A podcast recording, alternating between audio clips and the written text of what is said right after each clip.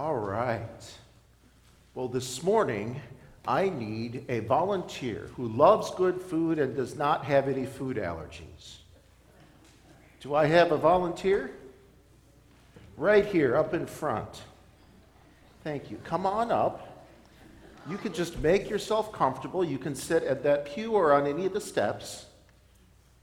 But don't eat it yet until I say. Thank you so much. Now, how many layers are in that pie? Yes, three layers. We have the whipped cream, right? And we have the, the body of the pie, the, the, um, the, the, the, what do you call it? Filling, thank you. And then the crust. I was going to use a chocolate pie for this, and, and I could have easily talked about the chocolate. So, three layers. And um, now, I just want you to take one bite. Take one good bite of pie. There you go. Mm. How is it? Is it delicious? Yes. We've got we have Pie Week coming up with 702 pies that are made and being sold for Thanksgiving. So this is a preview. Good stuff, right? Now, in my family, sometimes persons who shall remain unnamed don't eat things properly. And I don't think I'm OCD, but this really bugs me. If there's um, if there is um, chocolate chip cookie dough ice cream, guess what they do? Yeah, they dig out the cookie dough. Who does that? Or if there's a piece of pie, they might just take the whipped cream off the top. Try that. Take a bite of big bite of whipped cream. Yeah, is that how you eat the pie? Some of you are like, yes. Yeah. Or somebody might come by and just take a bite of crust. Could you do that for me? Can you get just the crust out of there? If you get a little bit of whipped cream, that's okay. We won't tell. yeah, they just abscond with the crust. Or the thing that bugs me the most is when they just decide they're going to go after the filling. And they scrape the whipped cream off and they leave this bed of crust and they take the filling. Try that. Let's just get some good pie filling. All right. How is it? Which part's the best? You like the filling the best? Yeah, that's kind of why we have pie, isn't it? So, pardon? The best, the best altogether. That is awesome. Well, I'm not going to make you sit up here for the whole sermon, but you can take that pie back to your seat, and the rest of that piece is yours. Thank you so much. Thank you. So, when Jesus talks about the end times, he gives us several layers. It's not all one thing. He gives us, uh, uh, really, he gives us three layers here. And the first layer is what I would, what I would say is akin to the whipped cream, the topping, what makes it pretty. And in some cases, in most cases, this is the main point. But here, this first layer uh, draws out the beauty of what God is doing in his salvation story. Because the first layer points to the first layer of Jesus' discussion about the end times, points not all the way to the end, to his second coming, but to his first coming, his suffering and death and resurrection and ascension. And there are two two snippets of our scriptures today who, that, that uh, remind us that this is part of the big picture. First of all, in Mark 13, 24 and 25, Jesus quotes from Isaiah 31. And he says, The sun will be darkened, and the moon will not give its light, and the stars will fall from the sky, and the heavenly bodies will be shaken. This is cosmic language. And originally, it's used in Isaiah to describe catastrophic judgment upon Babylon. And when we go back and we read that, we can, we can see God's warning of judgment upon any city or nation or civilization that, that strays really, really far from God. Eventually, God's going to bring judgment. And the, the uh, prophets describe this in this cataclysmic, cosmic language. So it does point all the way to the third layer, all the way to the end. But when else is the sun darkened, and when else are the powers of heaven shaken? Somebody say it out loud. When does the sun get dark for about three days in the middle of the afternoon? Good Friday on the cross. So, as we look to the final end, we're looking through this lens of Jesus' death. We're looking through the lens of what King Jesus has done, where his glory is fully manifest, not only in the end when there's power and all these cosmic signs, but when he takes on himself the sins of the whole world. And his glory is in his sacrificial suffering and death in order to free us from sin, death, and the devil. This is King Jesus at his best, even on the cross. And in Daniel chapter 7, verses 12 through 14, that's the second half of what Eric just read today. Um, it talks about Jesus' ascension into the clouds. He comes in the clouds, but he's not coming to earth, he's coming to the Ancient of Days. So, not that God is only up there and we're only down here, but using that imagery, which direction is he going? Up. When does Jesus go up in the clouds and join the Ancient of Days? The ascension. So, here in this first layer, we have Jesus' death, and assumed is his resurrection because he's alive in order to ascend to the Father. And Paul picks up on this in the book of Ephesians, chapter 1. God raised him from the dead and seated him at his right hand in the heavenly places, far above all rule and authority and power and dominion, and above every name that is named, not only in this age, but also in the age to come. See, Jesus is King and Lord, and He is exalted over all, not just at the end, but right now, in the midst of whatever we're going through. Jesus is Lord in the midst of whatever we are going through. Jesus has been glorified in His suffering and death on our behalf, and in His resurrection, and then in His ascension. Jesus is now able to be present with each and every one of us at all times, even now. So the beauty of this first layer. Remember, the whipped cream on top of the pie is the pretty thing. That's what makes catches your eye and goes, "Yes, I want that." The beauty here in this first layer of prophecy is that Jesus is already king and he is with us. So, the second layer is a little bit more of a follow on from Jesus' previous topic in Mark 13, where he's been talking about the destruction of the temple. And to folks at that time, this is a really important conversation because in, in what, about 40 years, everything is going to be destroyed. The land and the symbol of their faith, the temple, the center of their faith, where for centuries they have understood God to dwell, all of that is going to be decimated by the Romans. And there's going to be persecution, and God's people are going to be scattered. Now, sometimes in prophecy, it's, a, it's not really like a timeline. It's more like a kaleidoscope. Do we have that image here, that kaleidoscope image? Do y'all remember when you were kids, you had, some of you might have had a little uh, binoculars looking thing called a kaleidoscope? And you could turn the knobs, and every time you turned the knobs, there were little mirrors inside of it that would change so that the images would continuously change. And this is just one picture from the view of a kaleidoscope. And when our Lord gives us prophecy in Scripture, it's often more like a kaleidoscope, where every time we adjust the dials, we get a different view of the same trajectory of God's plan of salvation. And here, even though the most important view and the most important point here is that Jesus is coming back, he leaves us with this view as well. And he says things like, This generation will not pass away until these things have come to pass.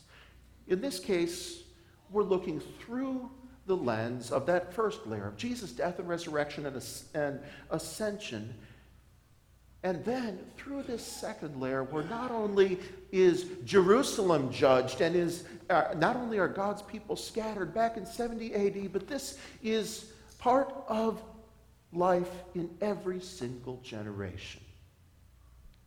How would you feel if God brought you into his kingdom and then he said, you know what, everything's going to be perfect and every single day is going to be a winning day and you're never going to have hardship?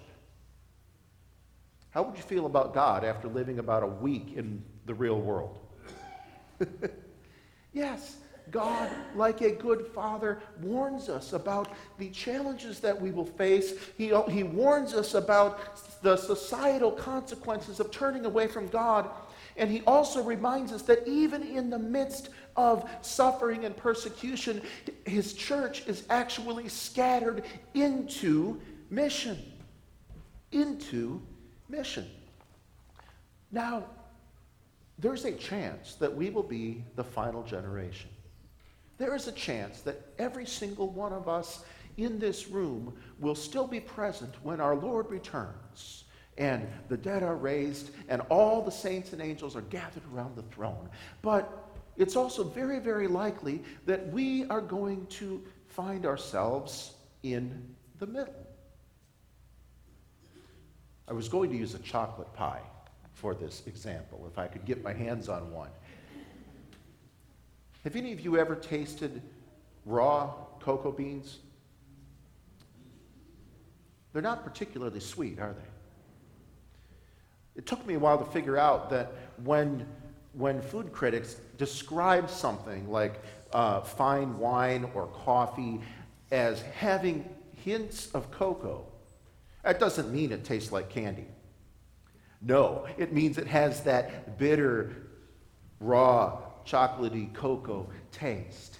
And in this life, much of what we face is not always going to be candy sweet, but in the middle of it, we have God's promise. We have God's presence with us. We know that King Jesus has already conquered sin, death, and the devil, and we know the end of the story. So it's important that this kaleidoscope image include God's work in us right now today. So finally, the third layer is much more like the crust, the foundation, and we're reminded of the first section of Daniel chapter 7, verses 9 and 10. It says, 10,000 times 10,000 stood before him. The court was seated and the books were opened. This reminds us of the final judgment. In our creed, we will confess, and he will come again to judge the living and the dead. From Mark 13, Jesus comes back with the same power and glory that he goes to the Father. Just as God gathered his elect from all corners of the earth in the mission of the church, he will gather his elect from all corners of heaven and earth for that final judgment, and he will take all who believe in him home to heaven. So, what's the point? Why does this matter? Often, Christians are tempted to take these passages and use them either to get a chart and a timeline so that they can control the events. Because if you know exactly when something's going to happen, you at least feel in control, don't you?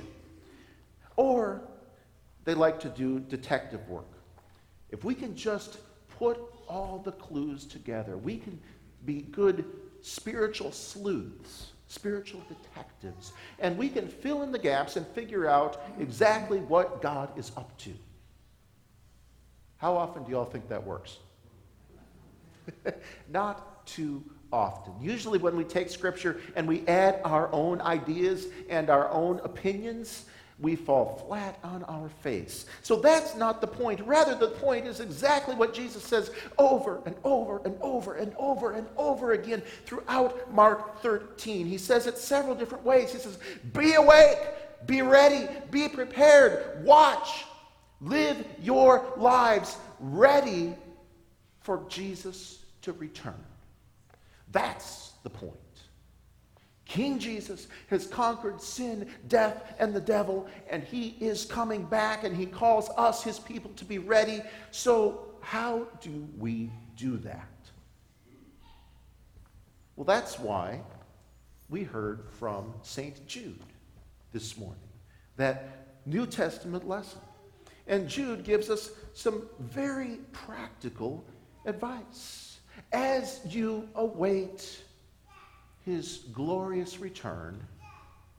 And he divides it into two categories. He divides it into how we take care of ourselves and how we take care of others.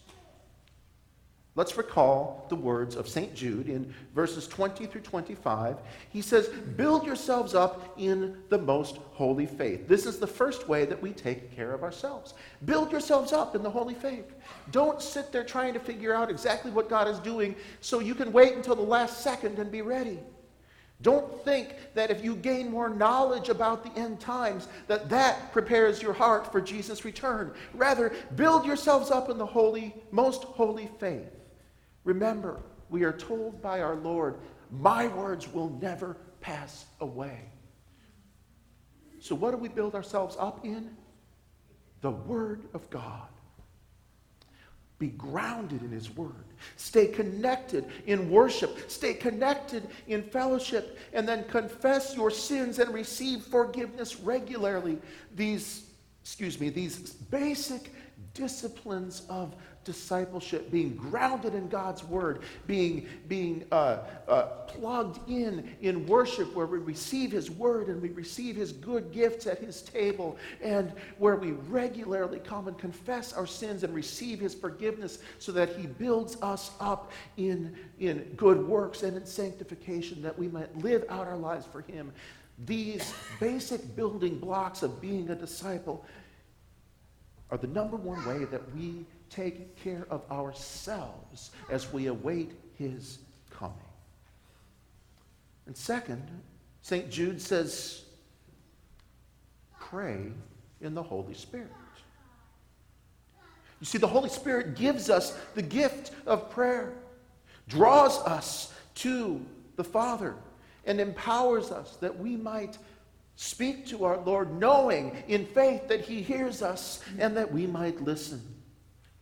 And this discipline of prayer is not necessarily a step in and of itself, it accompanies every step of discipleship. When we are in God's Word, it draws us into prayer, and we pray the very word that we are studying and reading. When we are in worship, what do we do more than anything else? We pray. We enter into the liturgy praying. Many of our songs are songs of prayer directed toward God. When we're in fellowship with others, we join them in praying to our Lord and praying for them. And then praying in the Holy Spirit also involves listening. What is the Holy Spirit saying to us through His Word, through the fellowship of believers, through that prompting of the Holy Spirit as we pray? And finally, receive. The love of God is a gift given to us in Jesus Christ. And we hold on to those promises of baptism that we belong to God and we have been loved by Him more than we can imagine. St. Jude's words remind us of Jesus' words in the book of John, where he commands us to abide in Him. Stay there. Hold on. Don't leave that place in your life in which you abide in and you remain in His love. So as we await Jesus' return, he gives us all the gifts that we might be cared for. These gifts of His Word, gifts of prayer, and gifts of just abiding and remaining in His love. But St. Jude also talks about our posture toward others. He says, Have mercy on those who doubt. Recently, just this weekend, I think it was in one of our um, meet and greet forums, one of our disciples pointed out you know what? Christians have a terrible habit of shooting their wounded.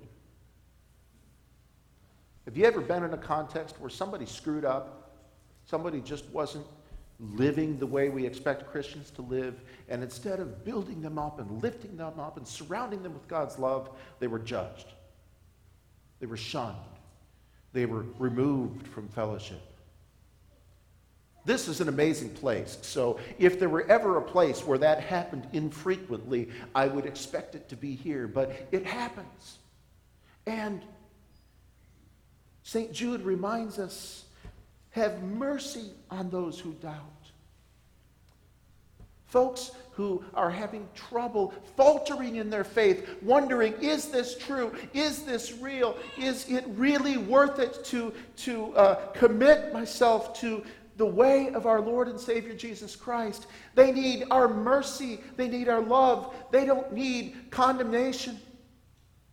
That is when the law is already pressing heavy upon them, and they, they need to be surrounded by the good news of the gospel. That is where God's people provide mercy. We don't shoot our wounded. And then he says, save others by snatching them out of the fire. And I used to read this as a call to judge a call to intervene when somebody's about to get burnt, about to do something sinful. And there, is, there are times where tough love is necessary. But as I thought more about this, I believe this is a call to evangelize. What is the fire? Ultimately, Scripture most often speaks of the fire as the, judge, the eternal judgment, hell, life apart from God. So, snatching people out of the fire, first and foremost, would remind us that we are called to evangelize, would remind us that Jesus is the way, the truth, and the life, and no one comes to the Father except through him, and that, that there's a world out there desperately in need of the good news of Jesus Christ because they are headed toward judgment, toward destruction, toward spending eternity without Christ. And we are called not to judge them because we think they're about to do something bad, but to call them into the good news of the gospel and remind them of Jesus' love and share with them the good news because it is the gospel that snatches us out of the fire. Amen? It's the good news of Jesus. And finally, a little bit of a warning to us. Have you ever engaged with those who don't know Christ in order to be a witness and found yourself ca- caught up in the very things that God warns us not to do? You probably shouldn't raise your hand on that one. There's a little bit of a warning. Show mercy to others with fear. He says, hate even the garment stained by our by the flesh as we are sent out into mission, there should be a healthy fear of the temptations of the evil one. And we are called to snatch folks out of or away from that impending fire and do so with a healthy understanding of God's righteousness that has saved us and the temptation of the evil one. Show mercy to others with fear. So, friends, this last Sunday of the church year, as we are reminded of the work of King Jesus on our behalf in his suffering, death, and resurrection and ascension, in sustaining us through all of the challenges and the persecutions and the, the, various, um, uh, the, the various rises and fall, falls of civilization and the challenges of the mission of the church throughout this age.